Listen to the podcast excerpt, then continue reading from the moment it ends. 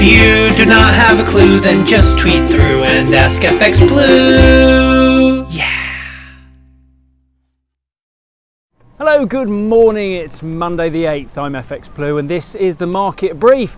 So, new rules start today to quarantine travellers arriving in the UK, but there's a clear divide between safety concerns over lifting lockdown and the longer term effect of job losses, which are bound to come as the recession really begins to bite. Of course, for the UK, we've also got Brexit to contend with, and Boris has until the end of the month to request an extension. I don't think that's very likely, though, do you? More likely he'll stick to his guns over deal or no deal by Dec 31st. And seeing how both sides have reported very little progress has been made so far, perhaps, perhaps the trade deal negotiations can kick off for, for real uh, from July 1st once any potential extension has been taken off the table. Uh, the sterling rally looks a little bit unreal, but it continues to gather momentum. Last week we saw a high of about uh, 127.30 against the dollar, and that's despite the huge misadventure of non farm payrolls. Who saw that one coming? Yes, the weekly jobless claims receded, and yes, I'm always way off with my guess, but a positive number? Two and a half million jobs created? Wowza! That came in from left field. Sadly, that also made our whizzy new results graphic look a little more like a walk of shame than seeing your name up in lights, but I'll pop that in the comments below nonetheless. And hey, there's always next month.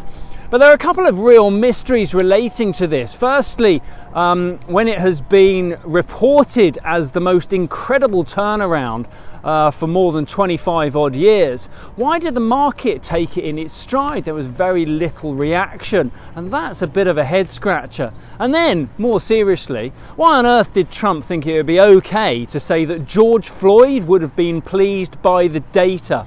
It's just dreadful. I mean, I'm all for any steps towards solidarity, rather, but um, but Trump can't really claim to be brothers in arms with the non-white population. He's orange, and that doesn't count. What was he thinking? It's just dreadful. He's POTUS, for goodness sake.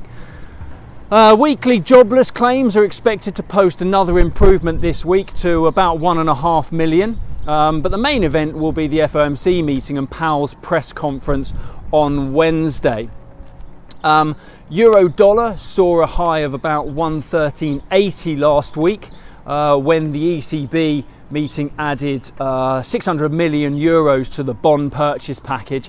But kickstarting that economy is going to be a real challenge until some of that funding is made properly available to end consumers. We kick off this week around 112.80 there.